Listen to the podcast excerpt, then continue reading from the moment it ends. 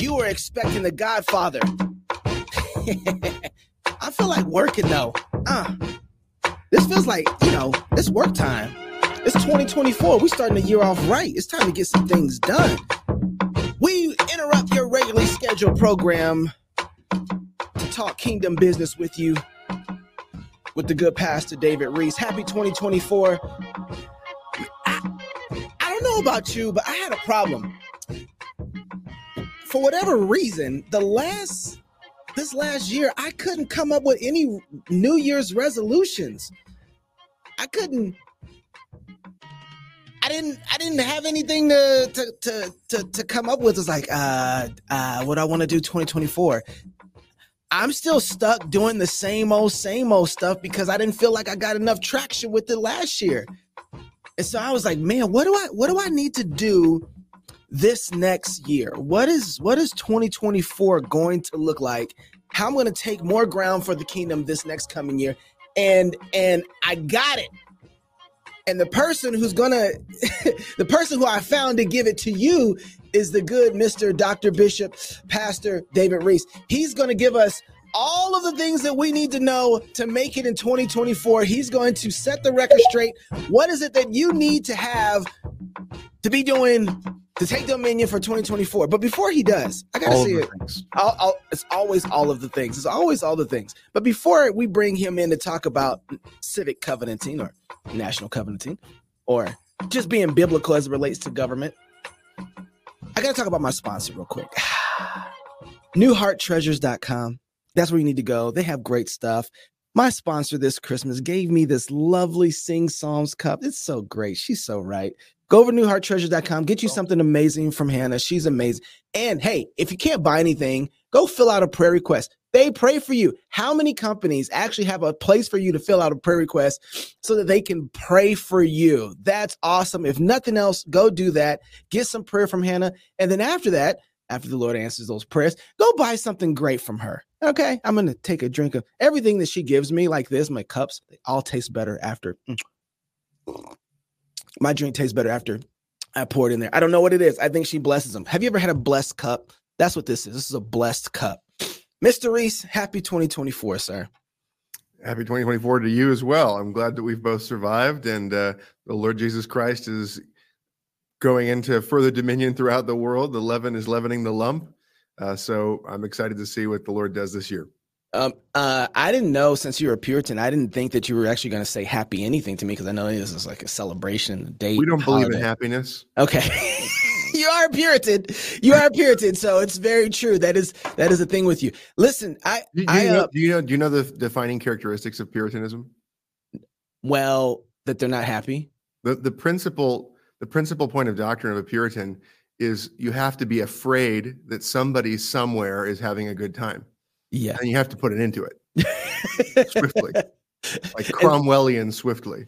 Oh, so so if it's Cromwell, it doesn't last for long. Pretty soon they'll be having fun again.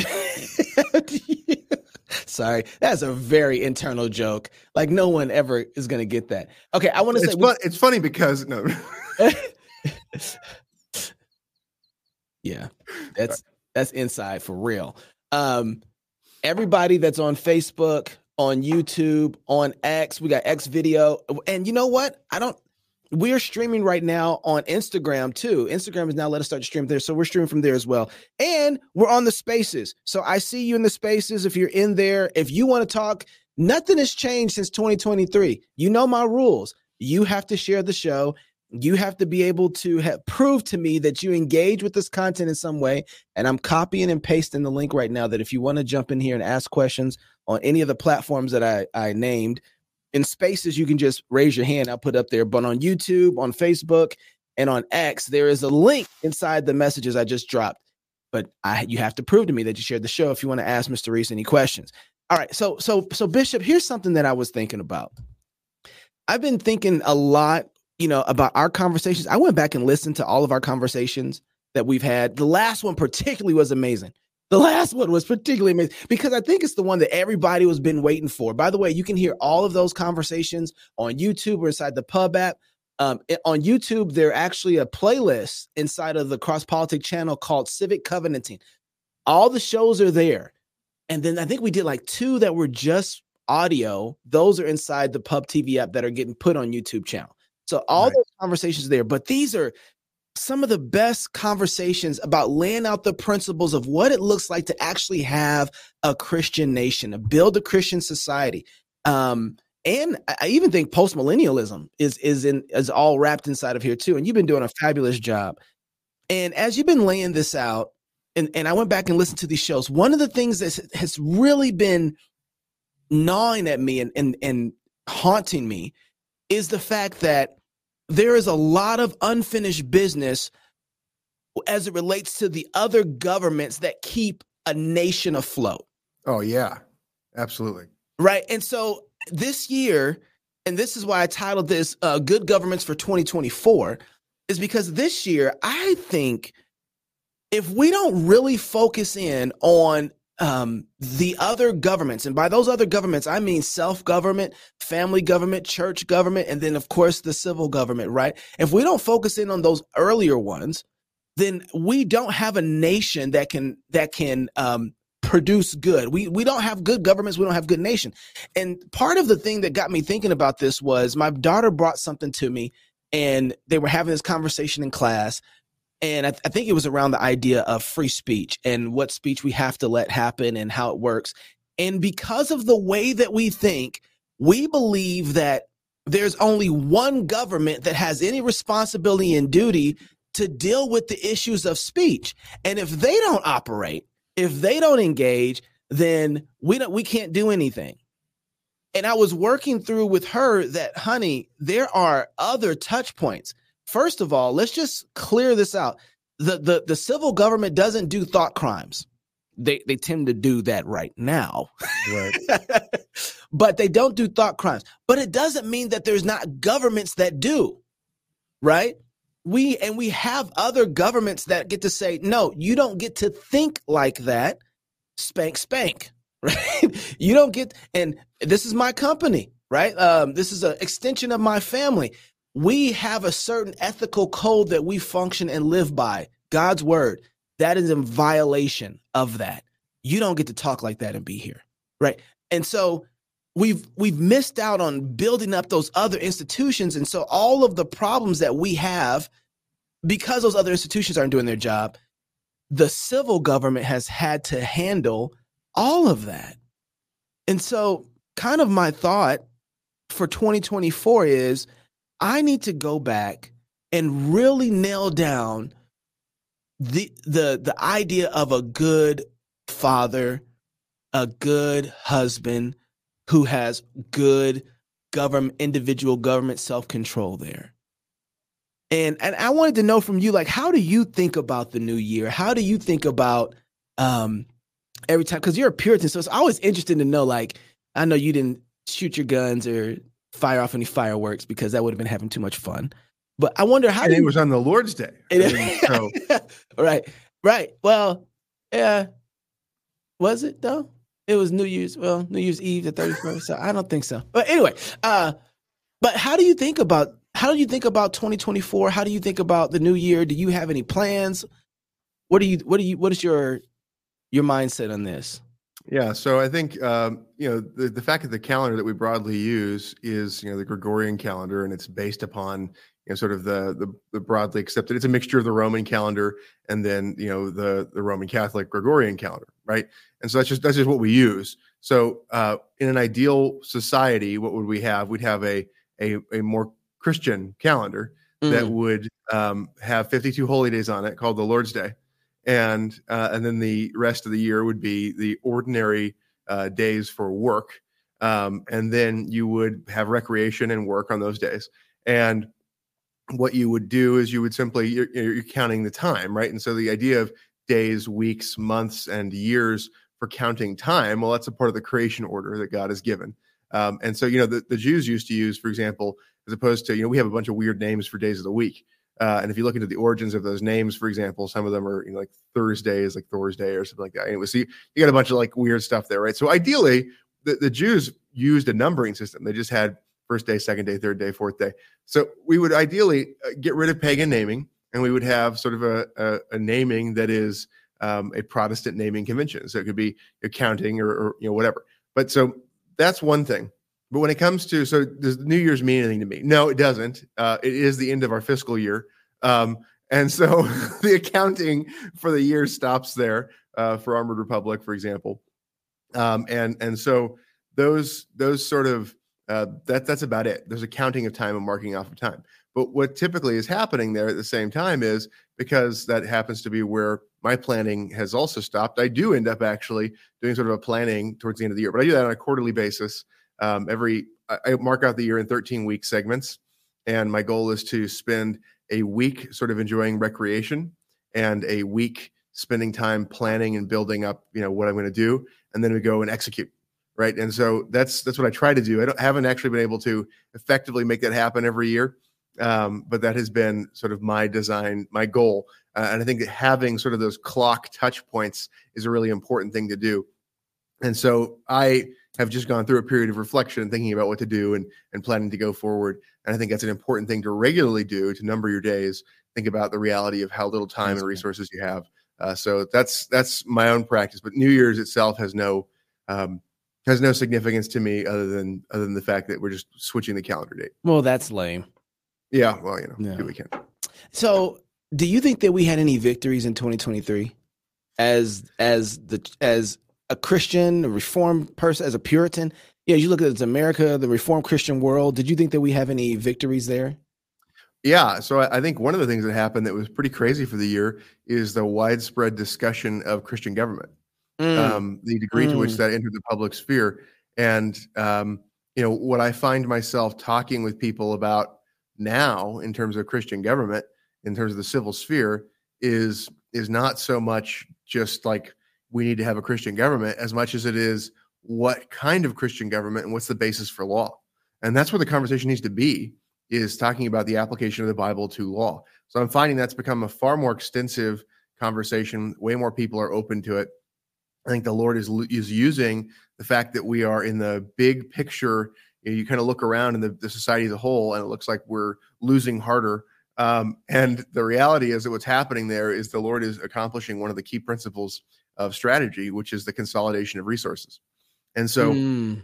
the we're, we're told that the Lord Jesus Christ uses the ordinances of the new covenant to gather and perfect the elect in the church right? So the church is empowered with ministry and ordinances to gather and perfect the elect. So I think what we're seeing is a lot of people become disenchanted with the secular worldview, and we're seeing them realize how awful it is. And they were deeply indoctrinated, so they understand the degree to which it's awful, and they're kind of coming into the church um, realizing that there are serious problems in the world at large and we're also seeing Christians start to think about things more. So we're seeing the gathering of the elect occur, and we're seeing the perfecting, like the maturing of them as they grow in the knowledge of God and think about how to apply the word of God in areas they've forgotten for a while.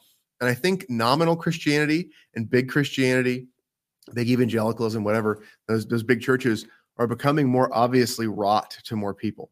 Now, mm. and that being the case, I think what's happening is people are, are starting to go to more solid churches and so those organizations getting more people, more resources, more matured um, is a really powerful and important thing. It is going to have multiple generational consequences across multiple generations.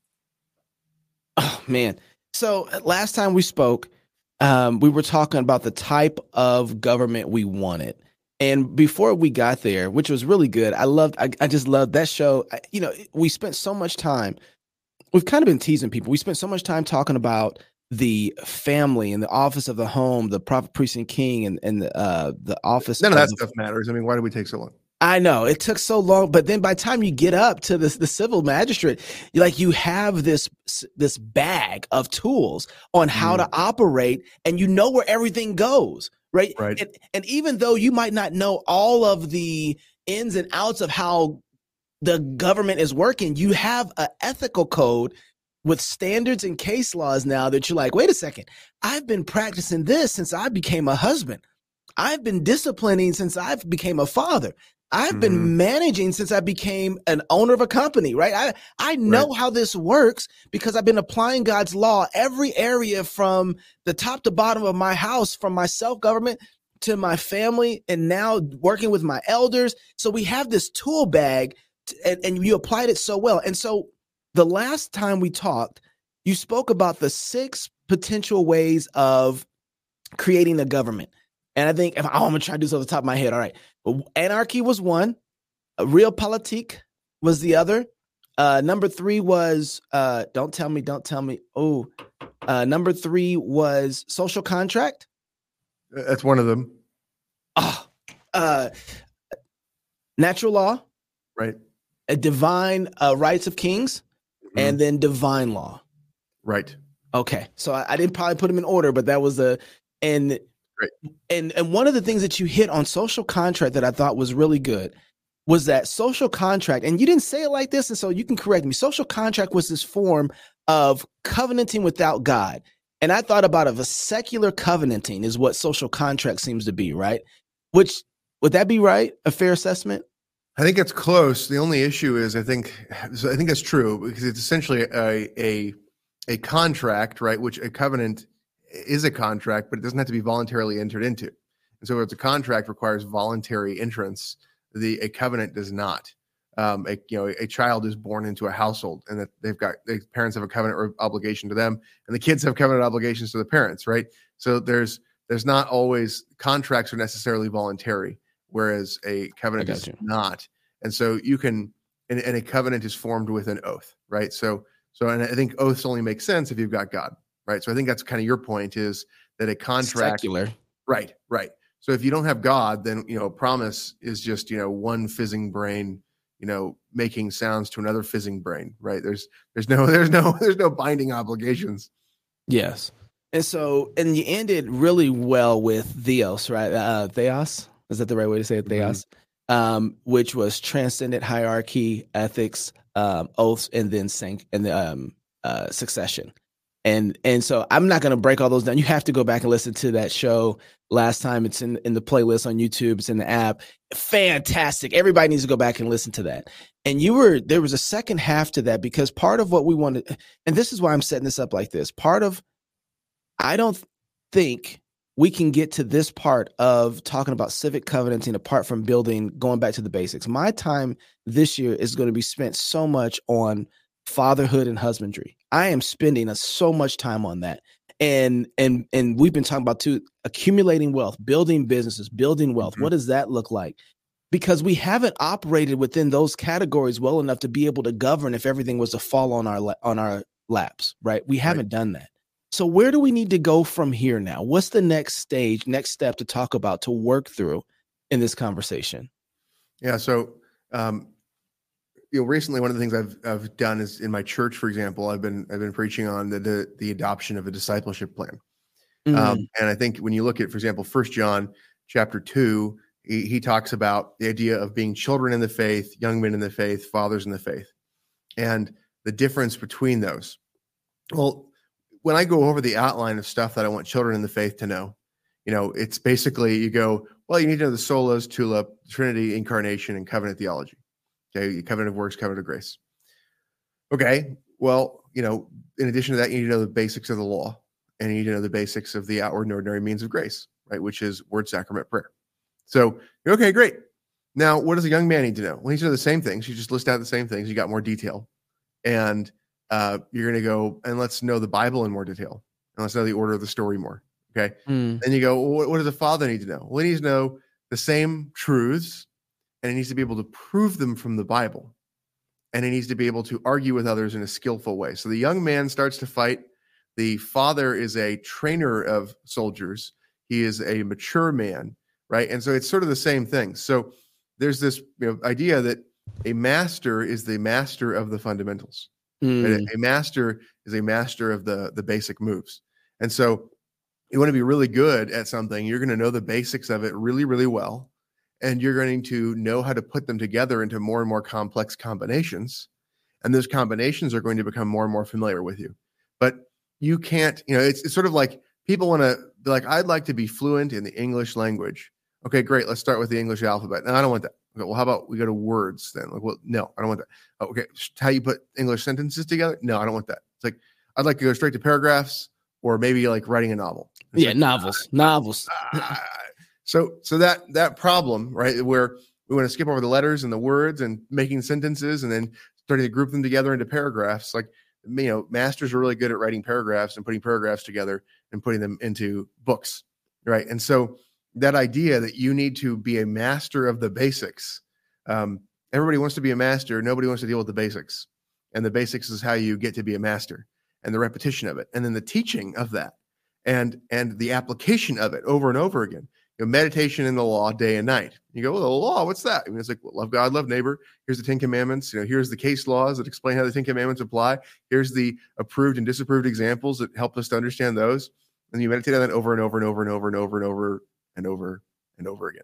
Right. And so that that repetition, you draw out more and more and you see new applications.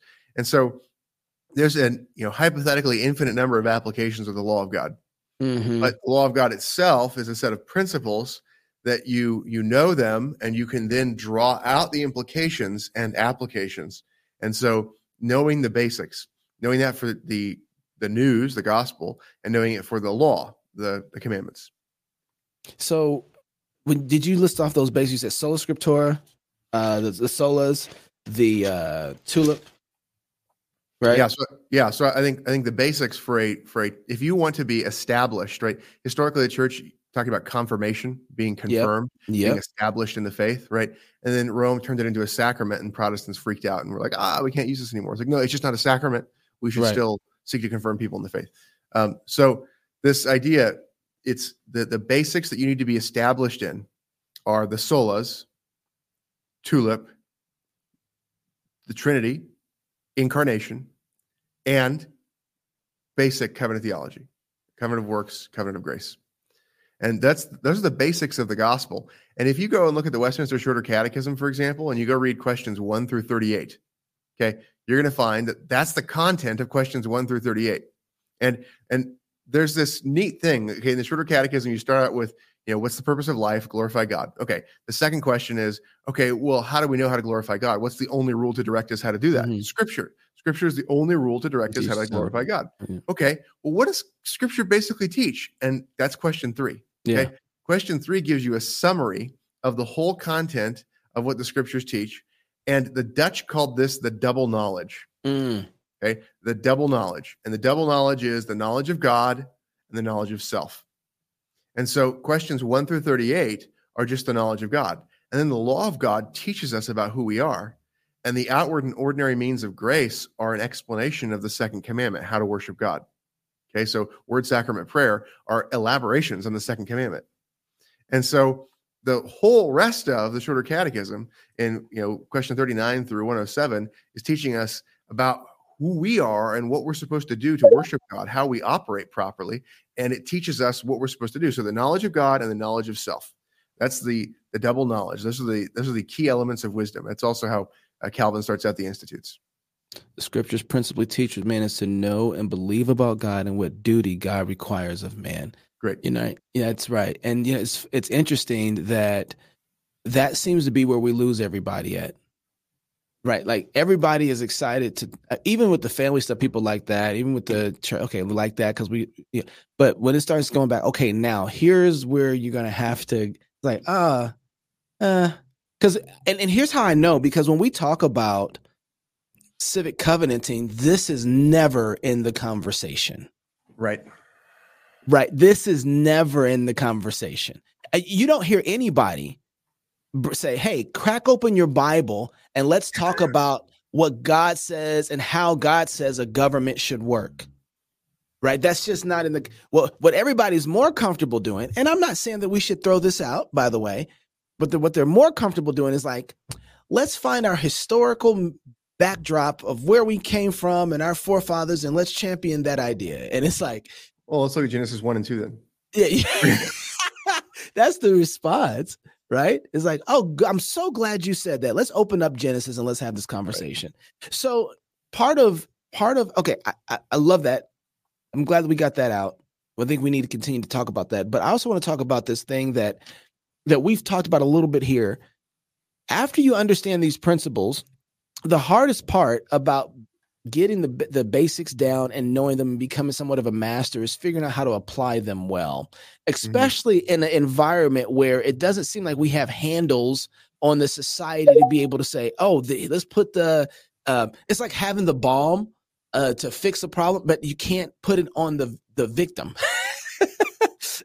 yeah you, you have a burn patient and it's like everywhere i touch it hurts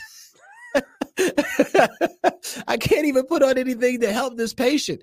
And so, mm-hmm. and, and, and I think we've talked about this, and we've called this kind of the concept of chaos. When you have chaos and everything's out of whack, nobody knows what normal is in any facet.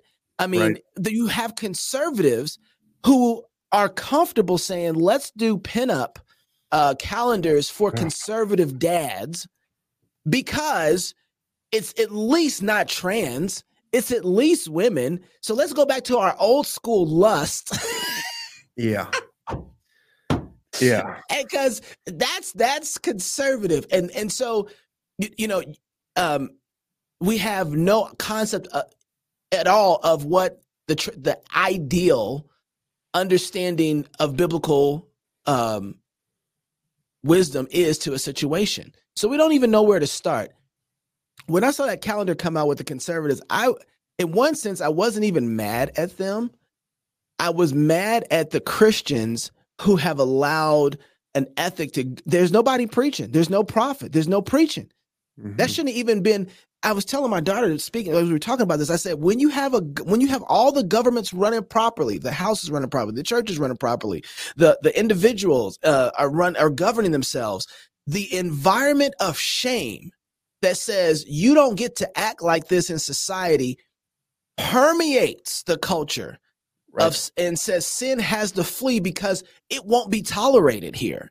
And so when you see a toleration of sin in an environment, it means the governments aren't at play. They're not working like they're supposed to. The immune system is broken. And so so in one sense I'm I'm mad at them, but I'm not mad at them. I'm saying there's an immune system that should say, this is not allowed here. Get this out of here. What are we doing? This is out of right. here. right right and, and, social pressure is so powerful right we talk about there's the, the, three uses of the law right the law of god right the law of god one the thing that's like the most obvious in a culture is the restraining power right there's the three uses of the law the mirror the chain and the lamp right so as a chain it binds or restrains evil and and that idea right there's the social social element. There's also the way in which like constitutions restrain you know rulers and all that kind of stuff right? But but that that is a powerful thing that prevents the level of evil. And so what we're seeing in our society is you know psalm 2 stuff where the you know the heathen nations are raging throwing off the chains of the law of god and and therefore throwing off trying to rebel against and conspire against the lord jesus christ the lord's anointed the messiah. And and so we we, we need to preach the law everybody everybody wants to scream down our preaching of the law well preaching yeah. of the law is necessary to show people their need of salvation and to show the holiness of God. And then, you know, the, the and the reason you know that gets stopped. A lot of times, the reason we shut our mouths is because people shame us about our hypocrisy. Yeah. Okay. And the yep. appropriate response is to give up your hypocrisy as opposed to giving up preaching the law. Mm. And and so then in addition to that, right, it shows us the way we should go. And and here's the deal. We all want to unite with a bunch of people and have tons of influence. Well, guess what?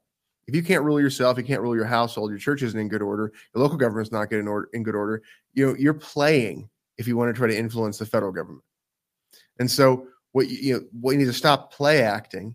And instead of that, what we need to do is we need to say, let's take the law of God, let's apply it in our sphere. Make your zone a Goshen. Make your zone a place, it's a city on a hill with light.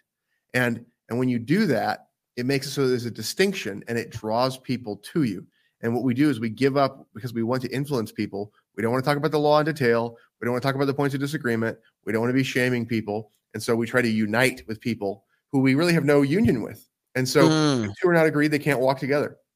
everybody pretends like we have the same goal. It's like the goal is human flourishing. No, it's not. The goal is to glorify God, and a, and a byproduct is human flourishing. Okay? The goal is to glorify God. The goal is not human flourishing. The goal is not, you know, let's have a good society. The goal is not let's make it so our kids have a good, you know, raising of their childhood or whatever. That's not the goal. The goal is to glorify God. And those are all byproducts. Seek first the kingdom of God and his, his righteousness. righteousness. Yeah. And you get all the other stuff. You seek the other stuff, those things become gods. Let's not let's not pretend like we're worshiping the same God or we have the same goal. And so we need to have Goshen. So I, I um I asked you before the show. I was like, "Hey man, what did you think about 2023?" Now you actually said more than you actually said earlier in the show, uh, but you say I don't even remember it, and it made me think: Are you at all concerned or thinking about the election coming up this year? Like, do you um, have any thoughts at all? Because I, I and I know it sounds like a sidetrack of a conversation, but it's not. so I, I don't I don't want don't tell anybody this, but I don't think one of the civil covenanted candidates is going to win. now, now, now, now, now, I still want to encourage people to look for that civil covenanted candidate. Uh, but probably most of them won't know any, and they also won't be able to find them on any ballots. So, what I expect is some godless, wicked, unbelieving person who does not fear the Lord, does not love the truth, does not hate covetousness, is not a man of valor, right? I don't expect a qualified person to get elected to be president of the United States. Do you watch the news at all? So the news is largely a bunch of information that is useless and aggravating. Mm. And so I generally try to avoid the news. It is aggravating and useless. I, yeah. I generally try to avoid the news because what I find is it brings chaos into my mind and makes it so that as opposed to thinking about the word of God or some duty I have, um, it's it's telling me a bunch of crazy stuff. Now, if I lived in a society where nobody really knew what was going on, where there wasn't any sort of like public display of stuff, and people wouldn't come and tell me, I might take more time to try to figure out what's happening in the public sphere. I'd probably batch it into like weekly things or you know monthly things or whatever. But as it is, I generally try to avoid it. Um, and the reason I try to avoid it is so that I can do other stuff because it's so easy to get your mind distracted. Focus is hard to come by. Disciplined performance of duties is hard to come by. Getting blocks of time to accomplish things is difficult. And so, my goal is to focus my mind on duties and the performance of those duties. And prayer is hard to get your mind to focus on. And when you have all this stuff floating around in it, you know, you got things you're trying to do, you got you got conflict in your life you're trying to deal with, you got you know, stuff you're worried about, and you got news. Okay, well, in prayer, when the news is in your mind, you need to the things you're anxious about, you just offer them up to God. You pray, the Lord, please help to deal with this. Help me to have strength and resources to deal with this. And and you know, I trust you know you, Lord. You govern history, and you you hand over all those things to God the Father, and you move on to the other stuff. And, and if you if you're focused on on the news, like you know, you're just chasing your tail. You know, you're not going to get stuff done. You're going to waste your time. So you're going to hate me for this because this is not something that you like to talk about at all, which is yourself I, I, how do you when you wake up in the morning? What's the first thoughts that hit you? Like as you're planning your day, you're going through your routine. What's your what's your routine? Yeah. I'm intrigued. So I, I typically wake up. Um, something something I've got to deal with is typically it comes into my mind quickly, or or prayer. Um, but normally, what I if I'm being honest, something comes into my mind, some difficulty I've got to deal with. Right, I wake up, my eyes open, and there's some Trouble. problem, some problem, there's some problem in my mind. Um, and you know typically um, you know i might check for key communications that have come in or something like that. Um, and then my goal is to as quickly as possible move to listening to an audio bible or something like that while i get ready right? So i, I, I get ready for the day. Um, i then you know I, I, either do my private worship in the morning which is you know prayer uh, reading the bible um, or some sort of doctrine of the bible and trying to meditate on it um, and then singing a psalm or I do it with my wife. Um, and we kind of rotate between doing that by ourselves or doing it with my wife. And um, and our four year old who isn't disciplined enough to do his own morning worship right now uh, is often with us. So um, so that that's sort of the day. And she and I talk a little bit, and we deal with stuff uh, and try to figure out what, what the objectives are. And then I go and work out. And after after that, um, then I'm kind of just I typically got a meeting or something else scheduled or a phone call so I can deal with something while I'm changing after the workout and try to make it so there's some sort of ability to get stuff done, know, check stuff off the list. And my day is either scheduled out with work blocks or it's uh, meetings, and those would be a combination of pastoral meetings or work meetings or or or getting stuff off my task list that I've got to do. And my goal is to get everything off of my list possible by delegating it or killing it. And the stuff that I have to do is really expensive because it's really hard to find more than 10, 20 hours in a week. And like if I'm being real, you know, my, my work week is typically somewhere a light week is 60 hours and a, a heavy week is 90 hours. That's because the Lord's day, I'm putting in a 12 hour day. you know, and and on Saturdays, I'm trying to spend time with the family. And if I can manage to avoid having to deal with other work on those days, but pastoral meetings and stuff are often on those days. And so the the work time uh, that is not time with the family, and every father who's worth his salt knows that he's actually trying to work to serve his wife and his children when he's at home with his with his family, right? So that's the reality. The day is that, and that's good. It's good because it avoids idleness, and and my joys are from seeing progress and what the Lord has done and fruit that's born and um, and the way in which you see your children walk in the truth and you see you know the congregants of your church starting to walk in the truth more and more and, and all that. So that's that's what the that's what the that's what the schedule's like. That's that's really helpful and it's thoughtful. And the reason I brought it up is because part of what I was going to ask is how do you, if you're not engaging with the news and the social media and what's going on in the culture and things like that, how are you actually able to have an effect if you don't know what's going on right and so mm-hmm. there is this this um separation of like okay i'm going to go do the thing to be go be faithful but then are you doing the thing that's actually going to have an impact in the culture and society right right so so and people and people send stuff to you i mean like who, which one of us doesn't get a text message when somebody's like oh did you see this or you know, like right. whatever right? You, you get the thing right so so the, the impact is you got to find good work to do as an individual a part of a household uh, you know, that includes where you work, right? You're going to be a good churchman, and you should seek to be an officer, to be officer qualified, and and that idea of trying to be able to be useful, to bear weight, to you know, to, to help to carry the yoke. Um, and so, I, and I, I'm sorry, this is a really important part that I needed to get to that, that I forgot about in the, in the in the schedule for the day that I want to make sure everybody knows about.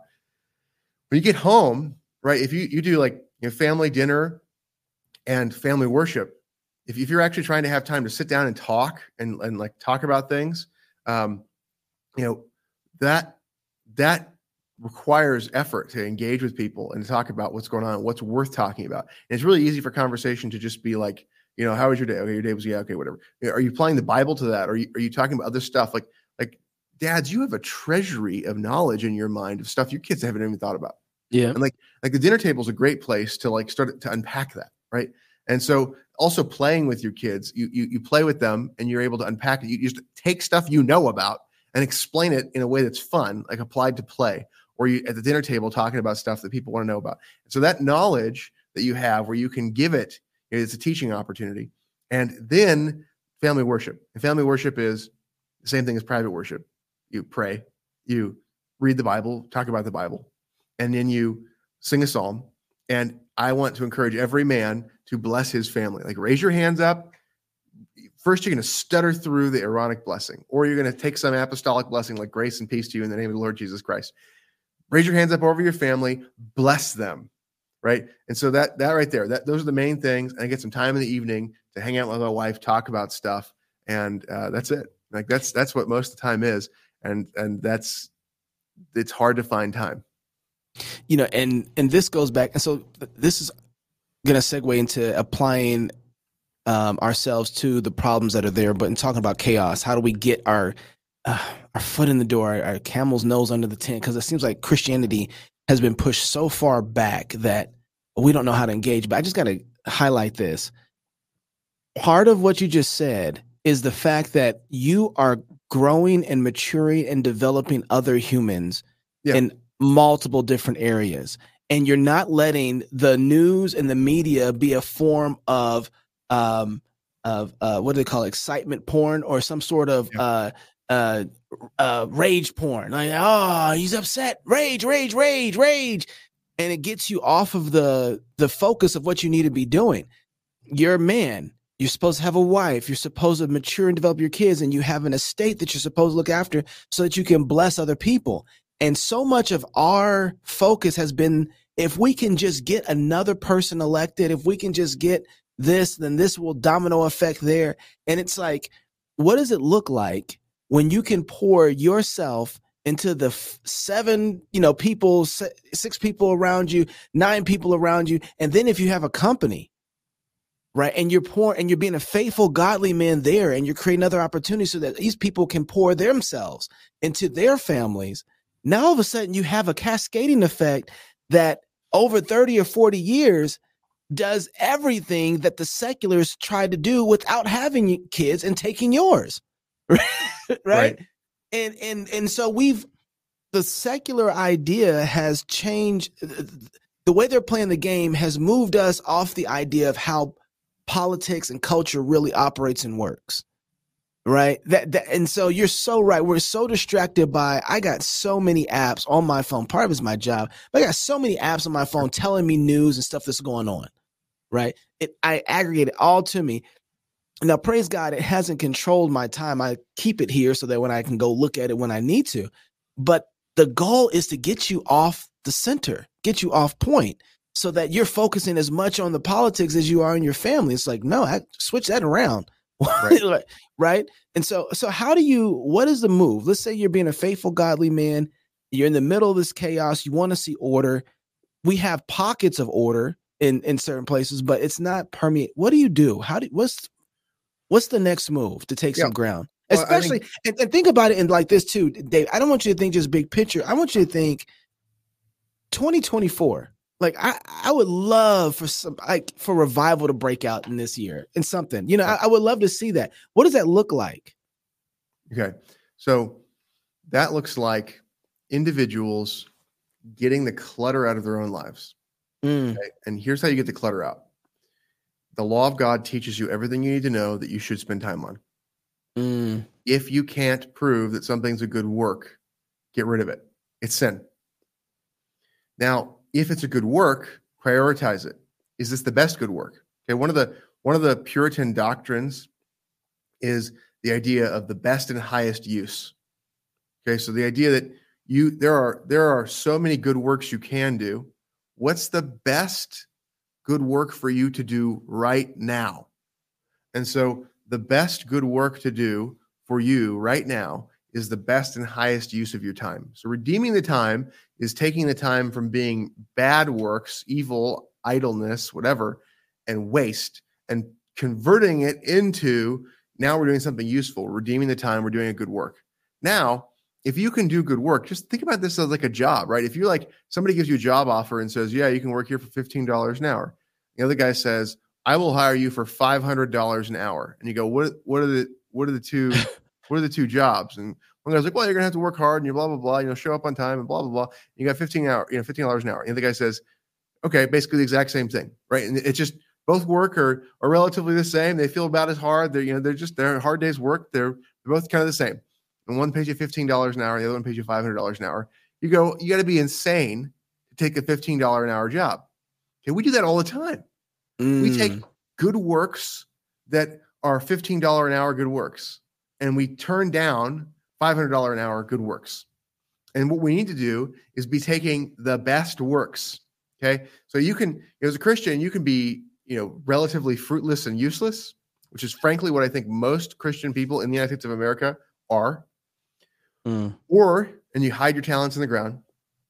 Or you can be a 30, 60, or 100 fold kind of Christian. Now, 30 fold's way better than like being useless. 60 fold's better than being 30 fold. But let me tell you what, I want to be 100 fold.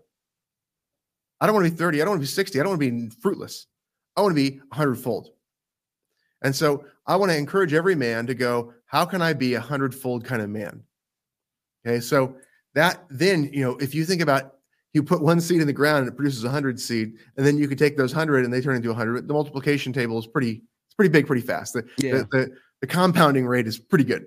Um, so that being the case, if we think about that, my goal is to get people to see we need the highest work. Everybody spends all their time going, Well, is that really sin? I mean, can't I do it? I mean, couldn't I technically find a way? Shut up. Like, like find something good to do and then find something better to do. Like the struggle is to like I grind through the day doing stuff and I love work. I love the work I'm doing. I love the you know the people I deal with and all that. And I'm always like, I need to be doing better. I need to be making this more fruitful, more useful. I'm gonna die soon. Right. The, right. the, the idea that, you know, okay, fine. I've got eight hours that I'm using for sleep and getting ready.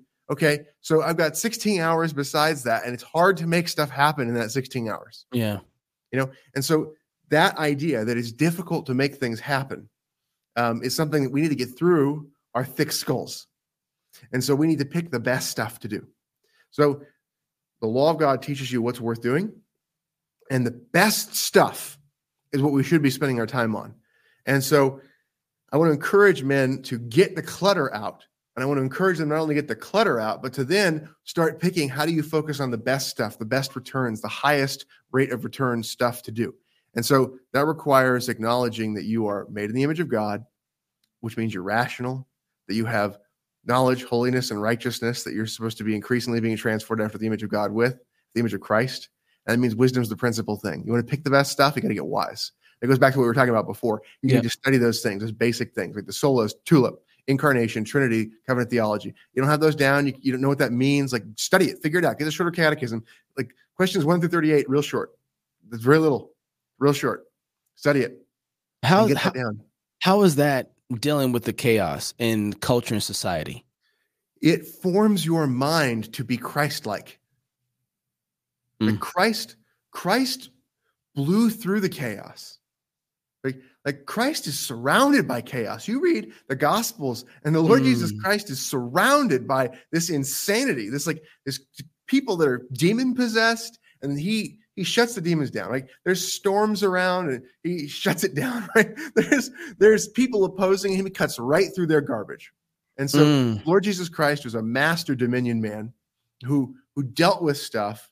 He thought clearly. He got to the heart of matters when he talks to people. Okay, when you read Matthew, Mark, Luke, John, and you read the conversations Jesus has with people, if most people are being honest, when they read him, they have no idea why Jesus is saying what he says. Yeah, that's right. Like it, he he sounds like it's like what what are you what are you talking about? Like you just change the subject or you ignore what the other person says. Jesus is not doing that. Jesus is addressing stuff on a deeper level than you understand. Mm-hmm. And when you study what he says, like the way he cuts through the junk, right? There's the story of you know the, the was the Gordian knot, right? We, this you know this big tangle of of rope, and you know the, the, the, legend in Greece was you know the man who you know who untangles the knot, who unties the knot, uh, will be king of all Greece. And so you know people are trying to pick at it and get this thing apart and all that. Alexander captures the city, and Alexander the Great, what does he do? He looks at it and he takes his sword out and he cuts the knot. Right. That's what Jesus does, just all the time. He's just walking up the Gordian knots and cutting it. Mm. And, and so he just untangles everything real fast, super efficiently.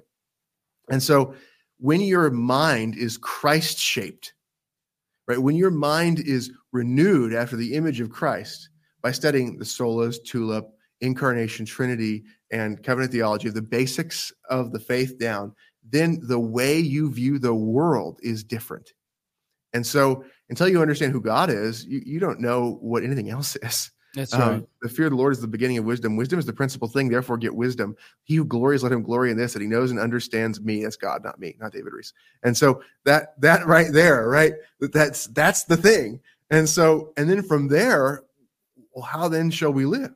Right. And so the law of God, you meditate on that. And and, and that that right there, that's the thing. That's for self government. That's the renewing of the mind that you meditate on the law of God day and night, and you fruit comes out your fingertips, and good words come out your mouth, right? And so you need the gospel and you need the law, and so the meditation on those things is going to transform you, and you won't be able to help.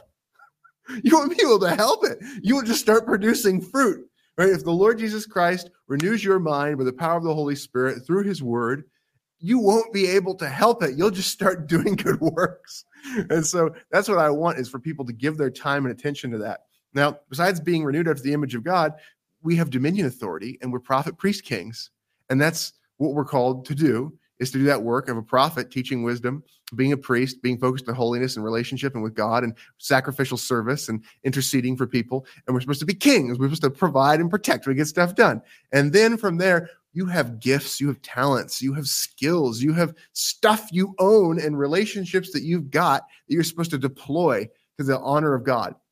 You got fools you're friends with, stop it. Stop wasting your time. Stop being friends with them. Okay. You can love them, but they're your enemies. Don't pretend they're your friends. Mm. You can love them. You're supposed to love your enemies, but they're your enemies. Don't pretend they're your friends. Okay. Friends have a mutual commitment to the good. So you to spend your time with the wise because the companion of the wise becomes wise and the companion of the fool becomes corrupt, becomes a fool. And so that's that's that's the basic self-government stuff. Get the clutter out, focus on that, get the clutter out. And so when you do that, you can then govern your house well. And when when you're governing your house well, right? You first of all, if you don't have a wife and you're you're not, you know, you're not you don't have a powerful calling to go do something and you're super well ordered, right? You're like, sexual sin? No, not a problem. I'm I'm good. Why? Because I'm a eunuch. Oh. oh. Or or you have so much self-control that this thing is not a problem for you. Okay. So if that's not it, if that if that's not where you are, if you're not a eunuch and you don't have so much self-control, this is not a problem for you, then you need to govern yourself so well that a woman wants to say, I want that man to be my head. And so you get a wife, and when you are you have a wife, you got to help me, you work together, you're master of the home, she's mistress of the home. You are husband, she is wife, and you are father, she is mother. And you are building up resources so that you can have servants, so you can get stuff done because there's too little time in the day. You need to buy other people's time and have them get stuff done. And so then that idea of having children so there's more and you teach them you train them up you disciple them in detail. You know we're called to teach people everything christ has commanded us. There's not that many people in your life you're going to have the chance to teach everything christ commanded you. Your children and your wife are people you get to do that with. And so there's a more powerful ability to disciple children than anybody else. And so those things doing that, having that in good order, and making it so everybody is functioning together well, including the children, to get stuff done and to work together. The children are taking chores off your plate, off your wife's plate, so you guys can do more together. Right. So this is this is basic rule. This is the basic stuff. We spent a lot of time talking about this early on, but this is where you need to focus and you get rid of the clutter and you talk to the family. And I'm not trying to pretend like this is like super easy for me either. There's all sorts of stuff. And you know what one of the big distractions for people who are productive is? It's other people who want to be discipled by them. Mm. And and, and Right. so as opposed to focusing on the family, you can throw all of your resources and time at other people, and then you don't give all the stuff that you owe to your family. And so that's again the highest good, right? You you got to pick the most valuable thing. And the most valuable thing is the order of priorities that God gives to you. Your wife, your children, your servants, fellow church members. That's really good. I know you got a list of stuff over there, so I'm gonna let you look at your list real quick because I want to say this. Um, there too often.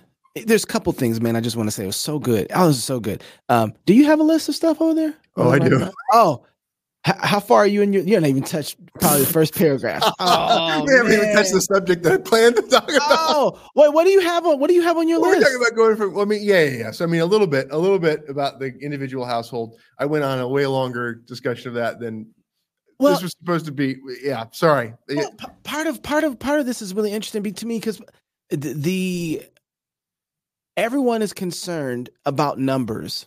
Everyone, everyone's concerned about numbers, especially in the political realm, right? And we're like, oh man, we don't have the numbers. We don't have the numbers. And but we don't understand just how much power we have in just doing the things that you're talking about. That we think our mind is set up to believe that our nation runs off of one government. And that is Right. the error. That is the error that we not we have not worked out of our head. Our nation does not function off of one government, which is why it's collapsing. Our nation fur- functions off of multiple governments, and the health of those governments make a great nation. And if you don't have a family and that government structure there is not intact, you don't have good people in the society. right. Right. And, and everything you just said was like, we need men built up well to govern because but the, the government, the civil, the nation itself, the civil magistrate is not producing people to be in those roles. It's not their job. The family does that. And so we're only going to have the ethical type of system that we want based off of the people that we create in our homes. And so, anyway, I, there's so much. And so it's just, there's a huge mind shift that needs to happen between how we think about politics, how we think about, because everybody's okay. So now if I go vote on this day or 2024 is coming up, it's like, You've given more time to thinking about the election this year and voting than you have to building up your son or your daughter. Right. What what do they need to be God fearing people so that I don't drop the ball in this thousand generations of faithfulness the Lord has given? Right? Yes. It- there's so the book of Proverbs is a God given manual that has this order of development process. Okay. Chapters one through nine is like for the child becoming a young man. right? And it's it's all about like, hey, here's how you interpret the world, and like avoid the harlot, and and you need to like avoid the gang, and you need your your affections to be for your godly parents, and to work with us, and to build the estate. My boot or Sharon? My wife was just amening us. That's all. Absolutely, and, and and so that right there, this idea that you have you have this this this manual that's given to us in the book of Proverbs. So chapters one through nine is for that young man, and then you get to chapters ten through about the middle of 22, and it's the second section of the book, and it's called the Proverbs of Solomon. You see at the very beginning of chapter 10, it's going to tell you that that section is there, and it's for the man who's starting out and he's doing his own thing. He's like you're going into building your own house, whatever. There's this little summary section called the 30 sayings of the wise in chapter 22, and that's section three, and it's kind of summing up all the stuff that came before in these really collapsed proverbs that, that gives you the big points. And then there's this little section right afterwards called Further Sayings of the Wise. And it gives you these little points that are about, like, okay, and now you're starting to think about governing and going into leadership more broadly. And then you get into this, this chunk, 25 through 29, that is the middle management section. It's the ones that Hezekiah's men pulled together. And so that's as middle management. Okay. You want to know once you get into leadership, but you're not the king, Okay, you're you're you're serving somebody. Maybe you're an executive at a company or a manager. You know, maybe you're you're one officer like a deacon or something at a church, but you're not necessarily the moderator of the session or something like that. This is the stuff that is instructing you how do you govern well there. And this interesting section in in 27, chapter 27, and it's this like little little little poem to capitalism. And it talks about how it's your job to manage your estate. So the end of chapter 27 is this little section, and it's, it's talking about, hey, you're you're you're in the king's court. You're one of the you're one of the courtiers, right? You're one of the the ministers of state. You're one of the the leaders in the land, and you need to manage your real estate. You need to manage your property. You need to manage your flocks. You need to do well. And so then you, you get out of this this this middle management section, and and you've got chapter 30, which is this interesting thing. It starts out with sort of this like this this idea that I am I am too stupid to be a man. Like it's kind of where it starts out at the beginning of that section. It's this idea of like once you've got power, you're just looking around and you have the Ecclesiastes moment, right? And you go, what is lacking cannot be numbered, and what is crooked cannot be made straight. And you're just like, this is too much. I don't know how to deal with it all. This is all full of weariness. And like, what do I even do here? Facts. And so then it's this calling back to the recognition of God there, right? Because once you get the power, everybody fights for the power. They fight for getting into authority. You want all the things. And once you got it, you're just like, I don't even know, man. Like, what are we doing here? Like, this seems like awful. And so the, the weight of the crown, and you get to chapter 31, and it's like, hey, don't don't drown out your sorrows by getting drunk. You're, you're going to forget justice and you're going to oppress the poor. Mm. Do that, right? That's you remember you you fought to get here so you could help the poor. Don't give it up now by getting drunk and forgetting the law and oppressing the poor. Mm. And so then we're told about the woman of valor, and that's the queen. You want a queen, and and she helps you to manage the estate. So much of what she's doing is managing the household well and helping you to do it well, so that you can govern the gates. Okay, you don't have that you don't have the wisdom to be able to rule. Like you can get into power, right? You work real hard to get into power. You don't have any wisdom. You don't have a godly wife. You don't have godly children. Like, what are you doing? You just wasted your life. And it was weariness and groaning. And what did you do it for? And so, yes, there's an order of operation, and the order of operation teaches us how to be productive at it, how to make it lasting, how to make it joyful. And and so that idea that there's an order of operation is what's so important. So our goal is to make a zone where you, you go, okay, I'm going to push everything out. I'm going to have this productive zone where I'm going to focus on the, the things of God. And then your household, you're doing the same thing. And then in the church, the church is helping to do that for households and trying to help to focus in. And people who are employers trying to do that with their servants help them focus on useful stuff. And in the state, we want to clear out the junk so that righteousness can be focused on, right? That order of operation with those institutions. So that's the short version of what I wanted to talk about. That's my you know flyover oh. version of uh, today. So where's the details there? So some what, what what did you like on your list? What did you like? Oh, I really wanted to hit this. I know you always have one thing like okay, jump up and down this point, circle exclamation point. Is there anything that you have on your list? Yeah, so there, there are four things that I want people oh, to walk with. I don't even oh, know. Man. I don't know, how, know we, how are we in time. I don't even know what we're doing with our uh, You, you know what? We got. I mean, I got time. Uh, you got thirty minutes. I'll okay. give you fifteen. You know, if you have lists, let's just make this the rule. Okay. first and foremost, we talked about this last time. If you have lists, Dave, these are always the most exciting part of the conversation. List. We love lists. You know, all the Reformed Baptists love lists. Mm. Baptists love lists, man. And most people who are listening are Baptists.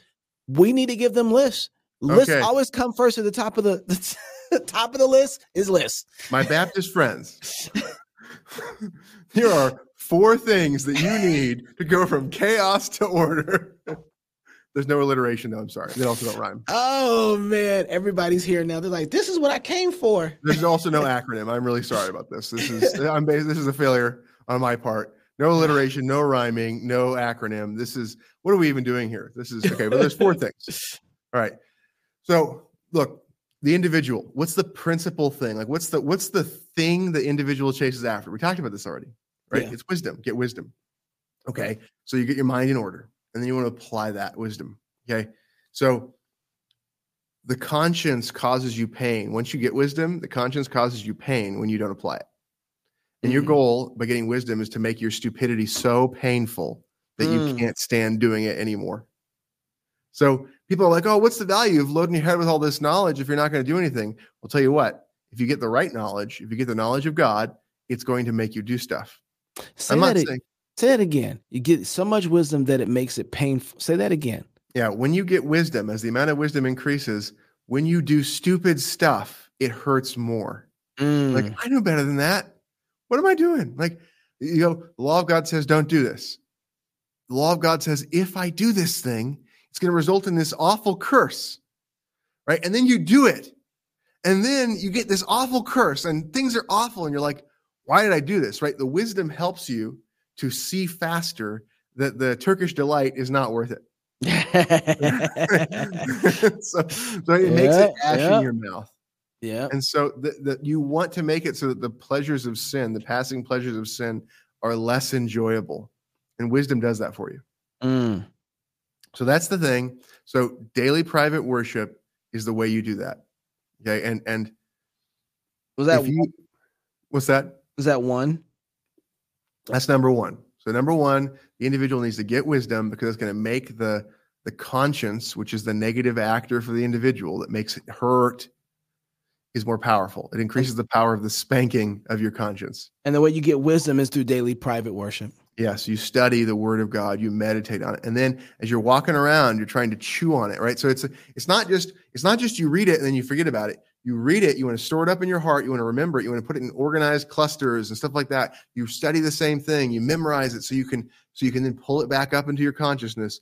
And as you go about your business, you're meditating on it, you're thinking about it, you're trying to apply it. So Ten Commandments are fantastic to memorize so you can think about how does which commandment does this duty apply to? Like as you're going through the day, the Ten Commandments provide you a lens through which to interpret all action. That's right. How am I loving God? How am I loving neighbor?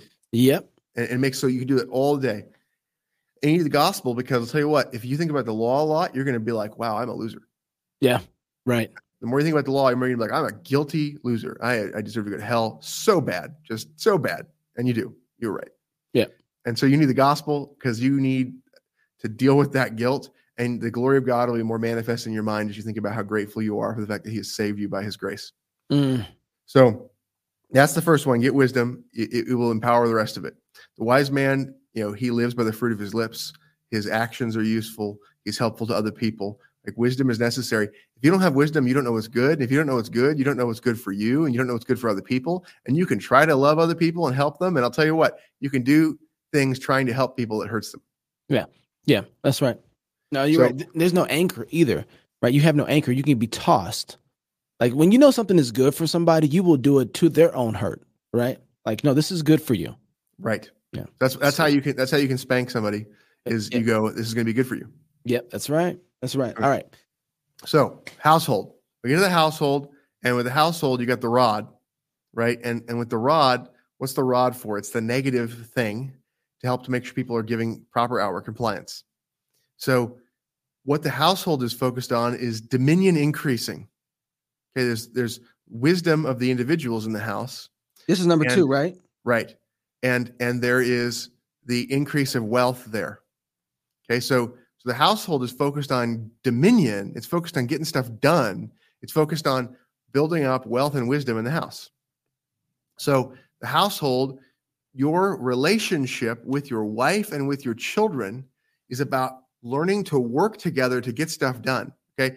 Our culture has made it so that the household is a place for play. Mm. Okay. Play is a part of what you do in the household, the enjoying of blessings from God. It's not all you do there.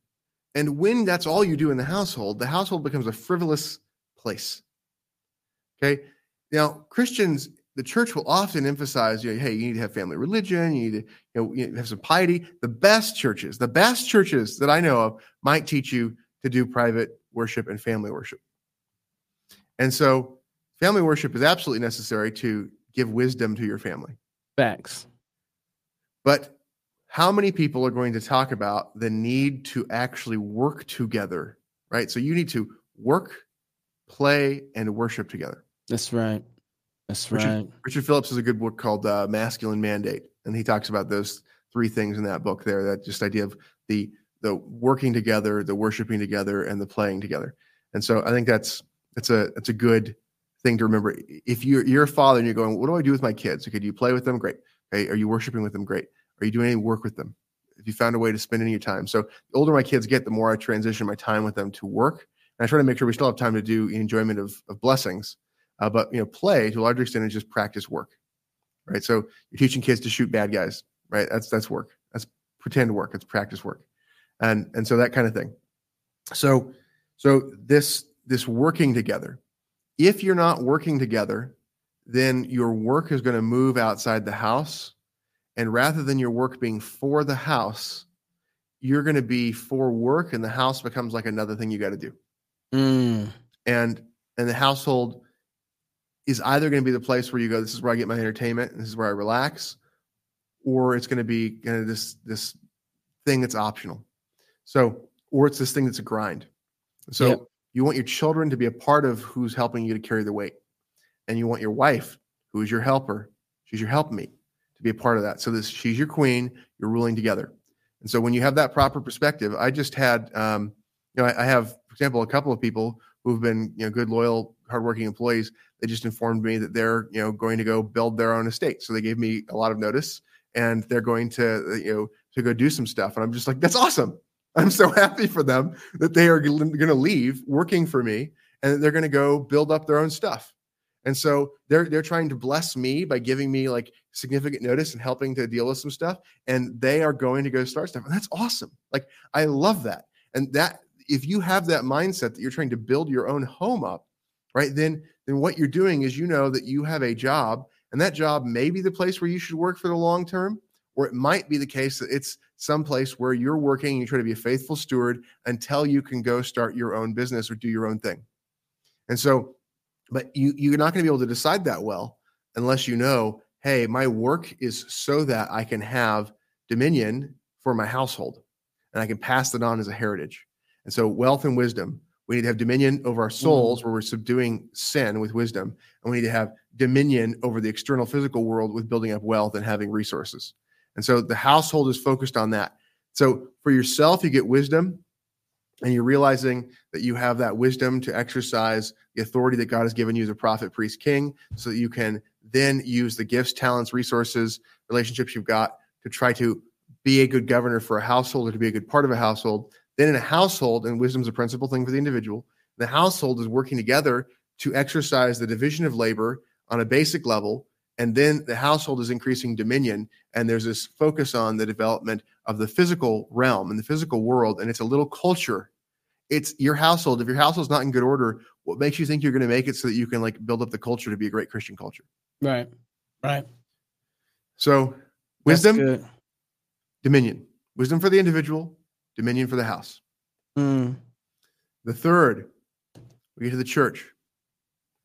The church needs to be pursuing, and this is going to surprise you, I think. Uh oh. Is it? unity. Unity. So are you expecting me to pick as the one point for the church? Unity?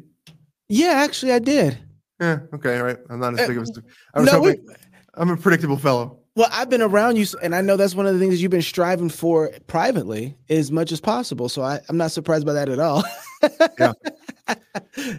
So that that that, that manifests itself internally in believers agreeing about the truth, Yeah. about how to worship God, and how to see government occur in the church.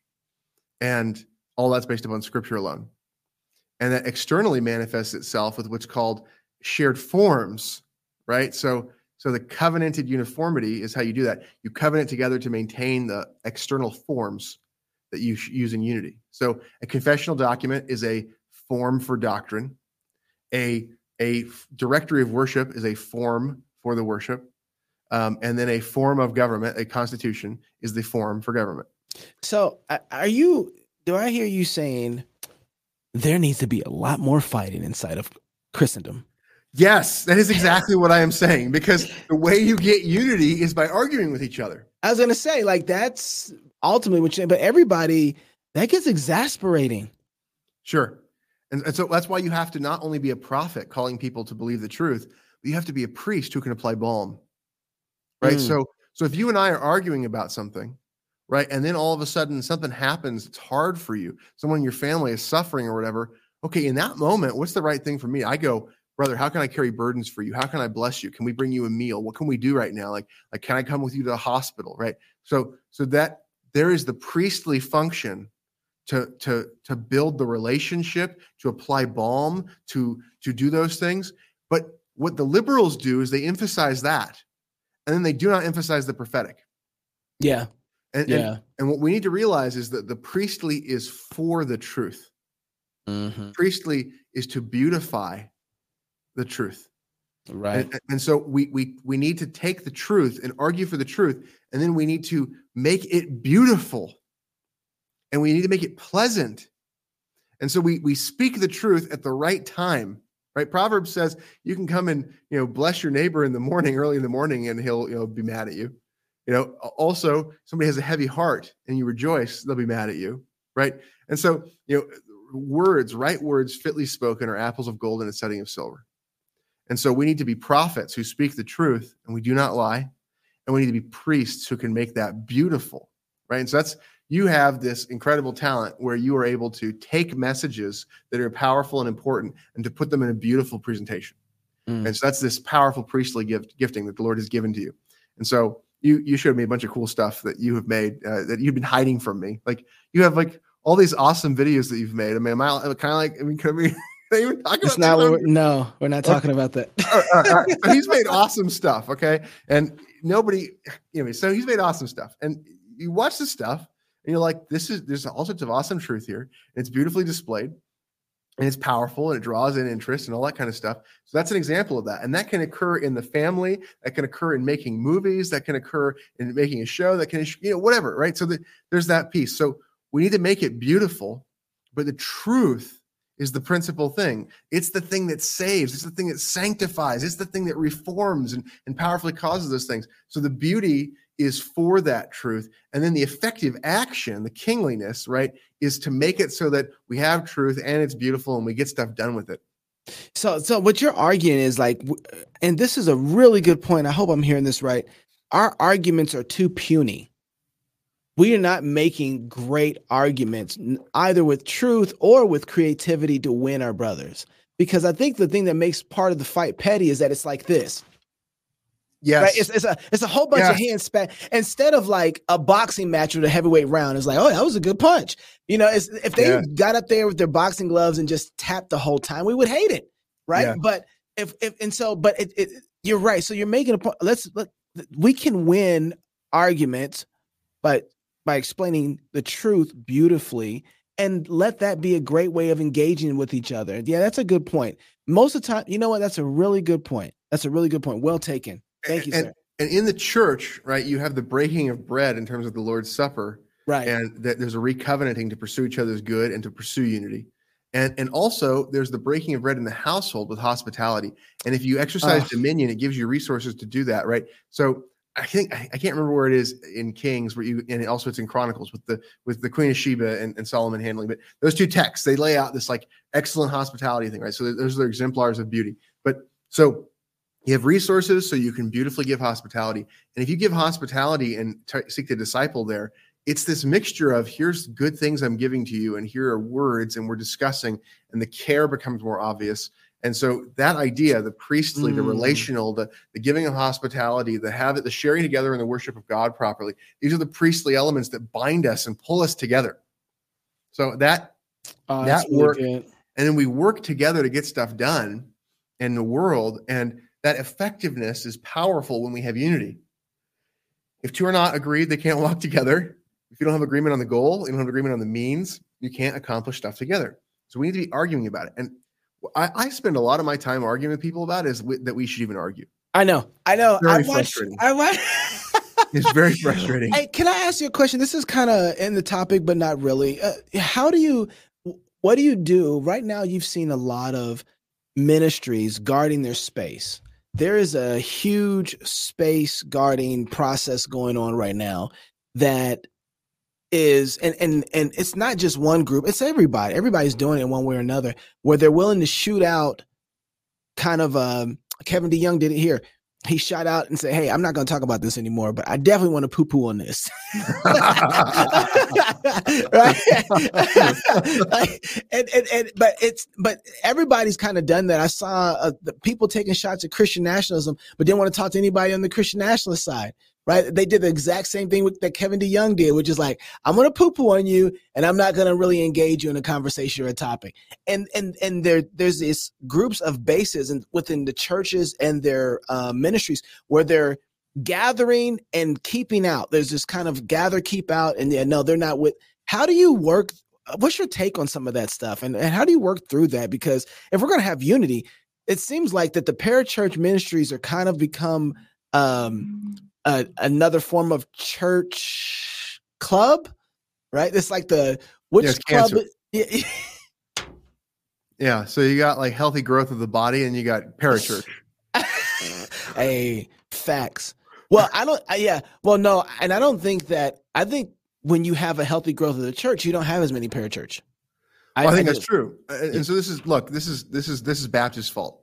oh Okay, here's what here Baptist. Oh. This is why this is your fault because you don't believe in presbyteries. yeah they do that's not true Well, yeah, they believe in the parachurch.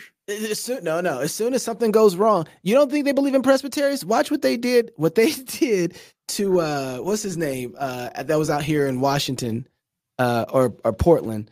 Um, oh, I forgot his name. That's horrible. God didn't want me to say it.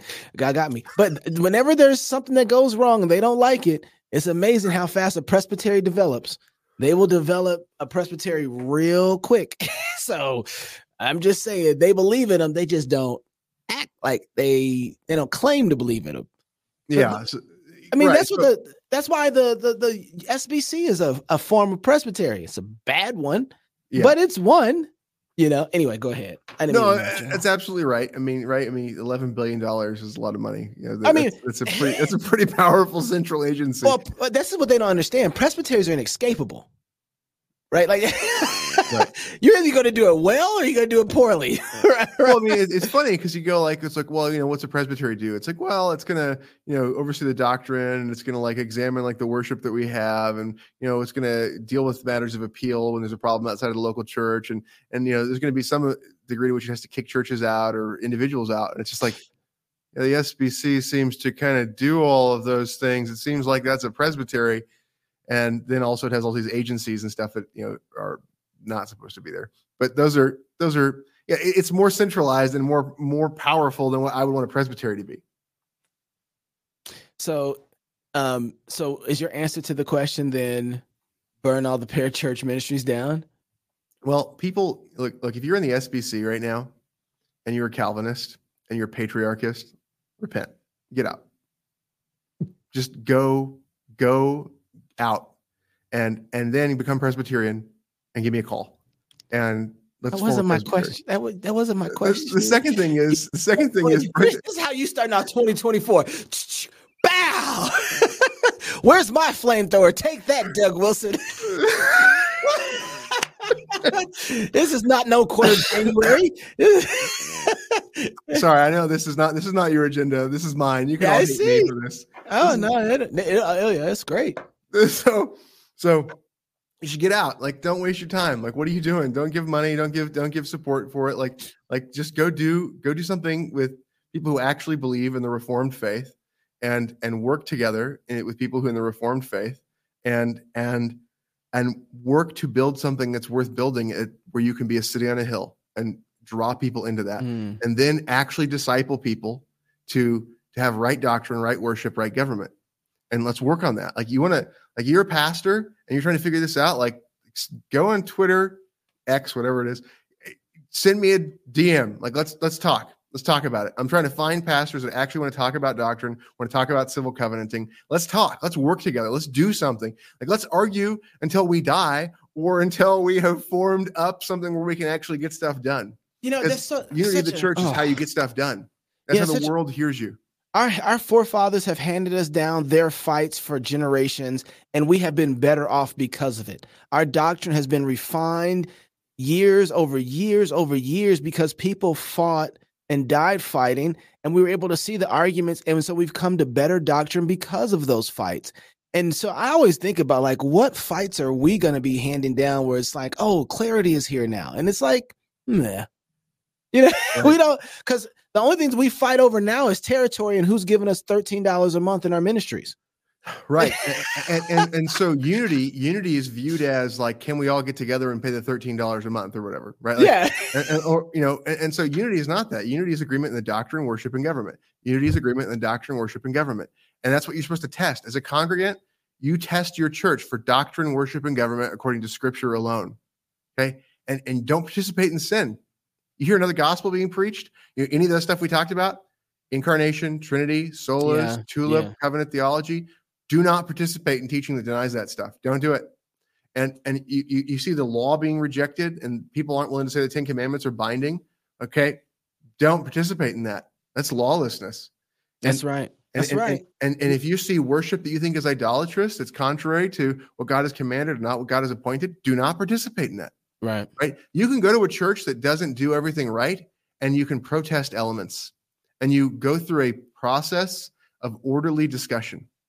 Okay so i want to encourage people if there's Mm. some element of worship that your conscience is bothered by at your church stop doing it. Stop participating in it. There's a prayer that's a bad prayer don't say amen. Okay? And and you talk to people gradually over time being priestly you try to be useful and kingly and you try to be a prophet bringing the truth in love and you can do that gradually. You can do it over years right? That, it can take a long time.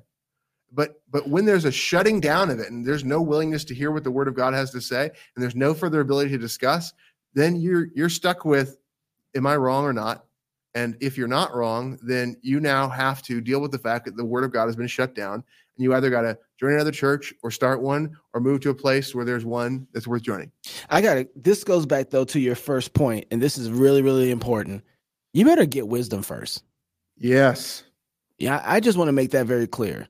You better get wisdom first because a lot of times people run off and they think they got something they ain't got, and then they end up making a mess. And it's like, get some wisdom first. Get get understand those basics. Go back to the principles. What are the basic principles? Understand it.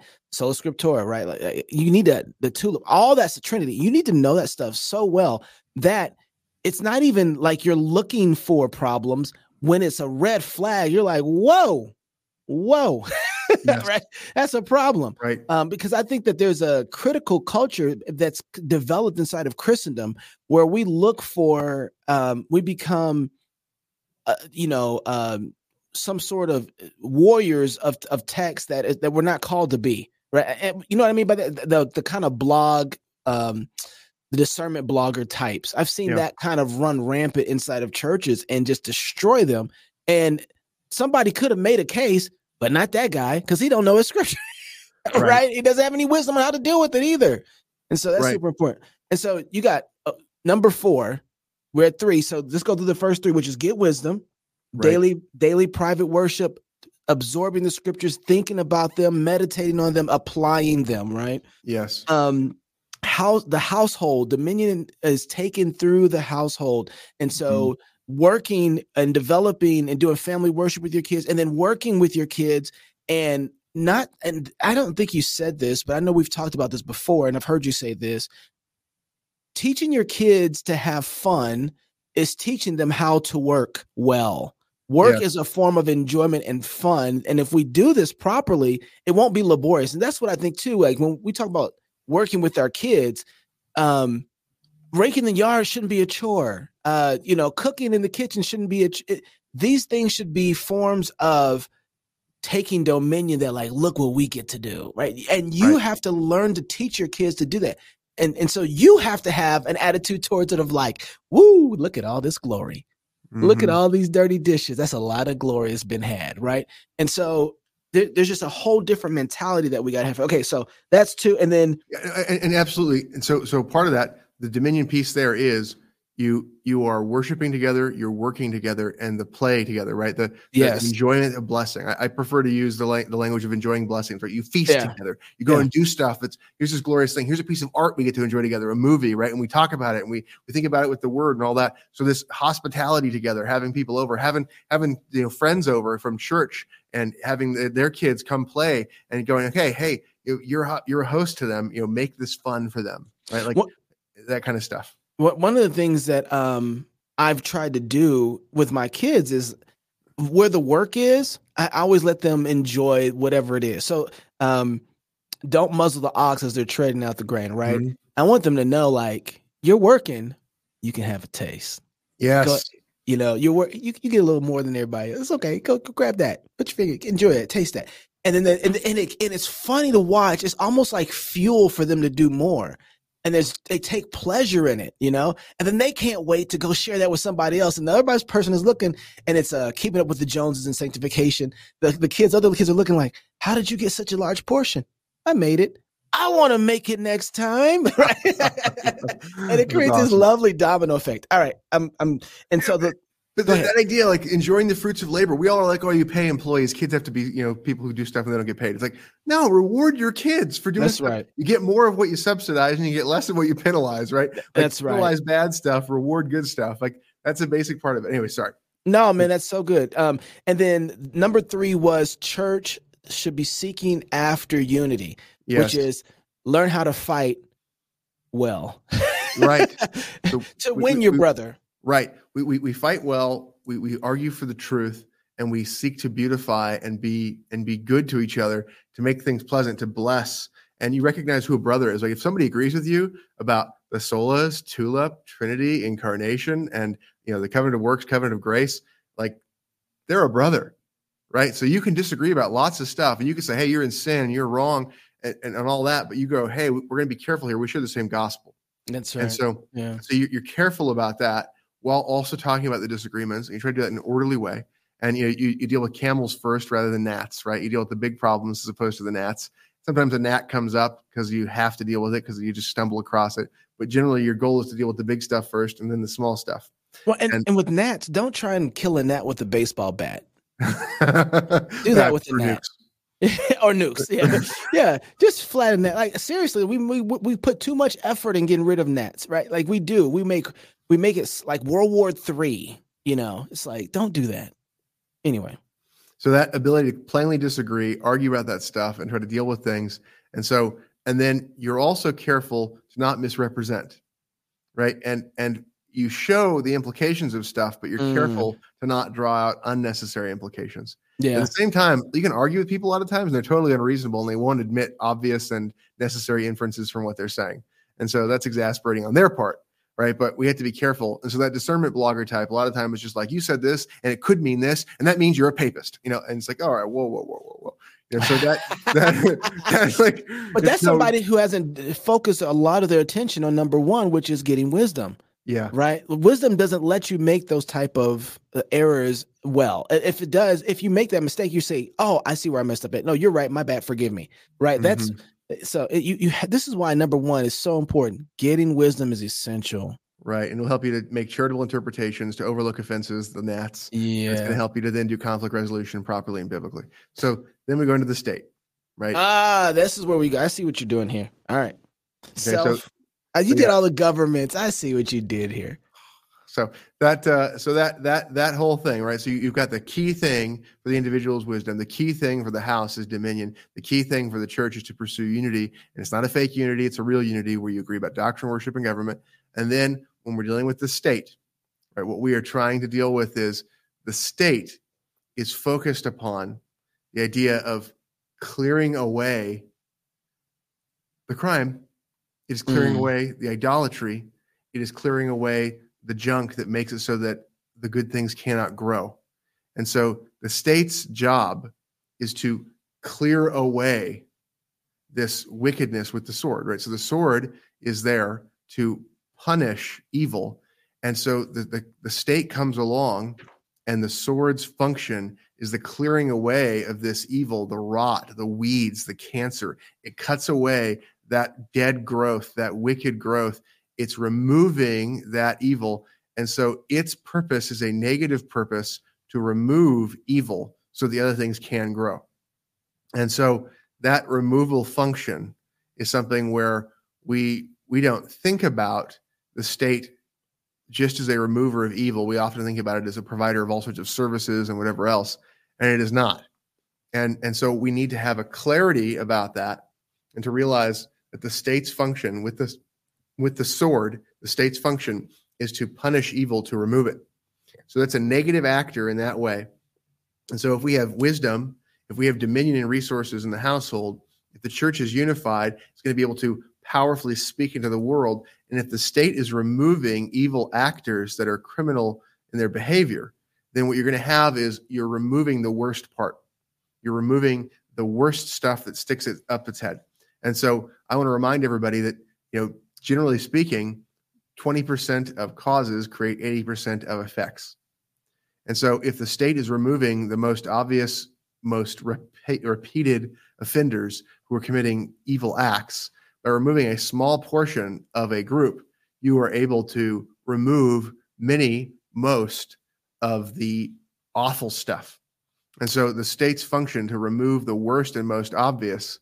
And, and so what we find is people wanting the state to do a lot more and what ends up happening is the state ends up doing badly the one job it's supposed to have, which is to exercise the sword to remove evildoers for the suppression of wickedness. Well, and and you know what? If the state isn't functioning properly and removing that um, sin that bubbles to the top, they're also it's incurring curses on the nation. So yeah. it's it's not just that there's a, a you know and and I know you don't I know you agree with me on this, but it's not just that there is a practical reality to the keeping down of wickedness. There's actually a spiritual one that manifests itself in blessing and curses. Right. When the when the God in the Old Testament, one of the things that's important was that you didn't judge falsely or wrongly whether a man accidentally killed someone and you gave him the death penalty that he shouldn't have gotten after you realized it was an accident there is a process for that. Or if somebody died and you didn't ju- uh, uh, ex- or kill the guy because of he took blood, then then you got a certain judgment. Guys, like I'm not gonna hold you. Um, I'm gonna I'm gonna come for this. I'm gonna bring judgment down if you don't deal rightly with the innocent man and the guilty man. mm-hmm. right? And so, like, even though, like, yes, there is a practical reality to you, you know, um, you you look over at other countries we thought when we were going into Iraq that we they we can bring them democracy, and it's like no, no, they they need an iron fist, and Saddam knew what he was doing, uh, you know. And we tried to put democracy in, it ain't worked so well, you know. Um, but so there is a there is a sin. Whatever you punish will begin to become less and less in your society, right? Um, but there's also like if you want the blessings of God, you want a government that is not going to tolerate certain types of wickedness at all. Right. In any way, right? Uh, and when it comes to life and death and blood, like that's that's one of the ones that get you in trouble real fast with the right. Lord. Anyway, I didn't mean to interrupt you. Right. So I think that key word there for the state is is crimes, punishing crimes. Right. Right. So you got wisdom for the house, the, for the individual is the focus. You got dominion for the house. You got unity for the church and thinking about crimes what the state's supposed to focus on. And so that is how you you you deal with the growth of blessedness in the state is you remove idolatry or you remove blood guilt. You you remove the perversion from the land and you stop the land from rejecting the sabbaths right? When you, when you look at what happened in israel and you look at the story of all the kings there like they get booted out of the land because they wouldn't give the sabbaths. Yeah. They they there's this filling up of the land with violence yeah. And and you also find the perverse persons get mentioned a lot. But you know the thing that gets talked about more than anything else with any kings? When you you read these kings and it's always the king was bad because he encouraged idolatry Yep. or he failed to punish idolatry. And the good kings, the good kings, what they do, the best kings, these are the A plus kings like Hezekiah and Josiah. The A plus kings, they establish the true religion and the right worship.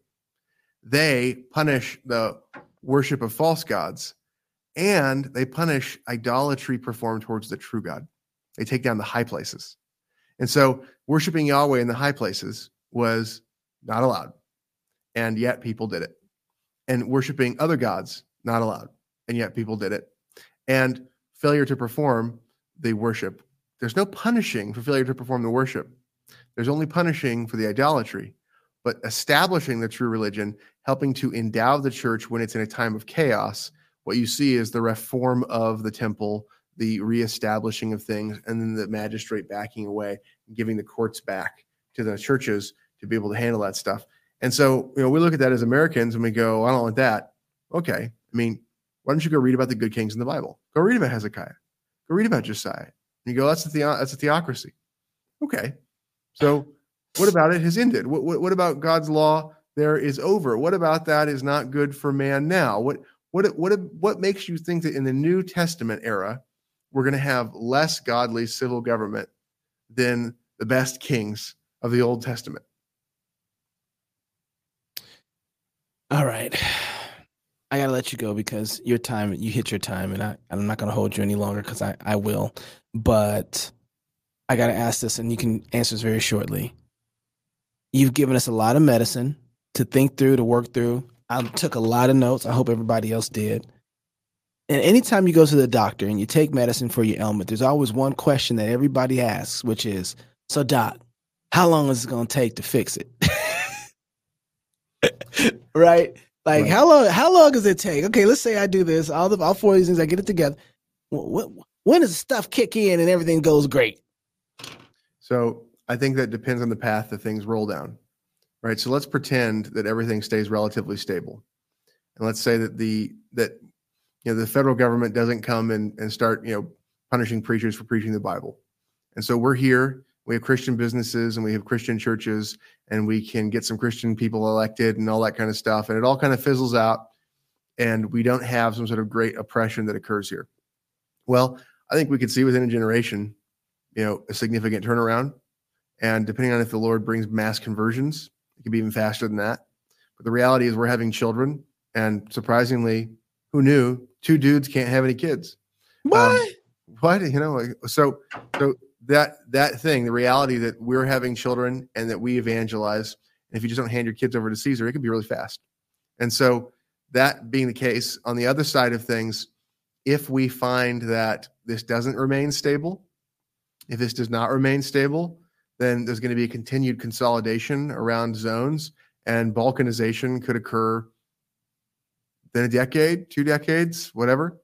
And the danger is that we just continue to be boiled as, you know, the, the frog, right? And so if we're just here, and we don't do anything and we just keep losing and then they oppress us and there's not enough of us and that's it, okay, then then great curse is going to come on this land even more than it has and it's going to be destroyed and lord jesus christ will use some other base of operations to conquer the world. But if you want to be a part of that great work then you want to see you're building stuff here you're resisting the age you have christian institutions and you're gathering people around and then eventually we might have sufficient strength to take the whole but alternately balkanization. So if we don't get one of those things, if we don't get a we're left alone and we get to build and gradually make Christian zones, um, and we don't have balkanization, uh, then we lose the opportunity to be a, a glorious display here. But I think that stuff can happen fast. I think balkanization can occur in less than a generation, and I think that non-balkanization, but seeing the whole reformed, could occur within a generation. Yeah, or you, you become an example, a glorious example of what not to do or who not to be, because God don't tolerate that. All right, PuritanPHX.com. That's the website to the church, correct? I get it right. Yes, All right. PHX. And uh, if somebody wants some amazing body armor to wear in case things go south, and just because body armor is a tool of liberty, so everybody should have some anyway, because the more tools of liberty you have, the more liberty the nation has. Where could they go? Uh, armoredrepublic.com. You say it so like so calm. Armor. You didn't even give like a big pitch for like you got a huge armor company there. The number one outfitter for all of the people. Uh, was it? Is it everybody? All the um, the non-contractors. How do you say that? Yeah. So other than people that are selling principally the defense industry, we're we're the biggest player in the space. So we're the biggest for direct to consumer. For as far as as far as selling to the American citizen, we're That's the biggest what, player in the space. Wow. Praise God, man. I hope that may your borders increase to 2024. Appreciate you so much, brother. Thank you for joining us on Knox Unleashed on Family Friday. All right. I'll holler at you later. Um, go do pastor stuff. I'm sure you got a lot to do.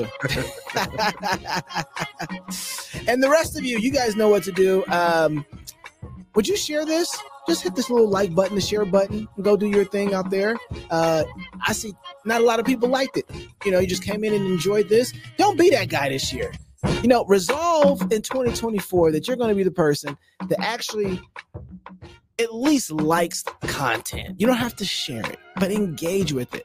There's this guy who was doing some content. He was phenomenal. And I noticed that I had watched almost all his videos and I never I've been laughing, I've been talking to other people about them and I've watched his videos and I didn't hit the like button on any of the videos. And I was like, wow, all this capital. This man is working hard, making me laugh, making me talk about him. And I haven't engaged with any of his con- shame on me. We have become ungrateful consumers of content. And people are working out there to bring us content and we just act like we should just have it. Let's not be that guy in 2024. Hit the like button, hit the share button, say thank you. That's all you have to do. Just don't be rude. Just say thank you. Salute. This is Knox 2024.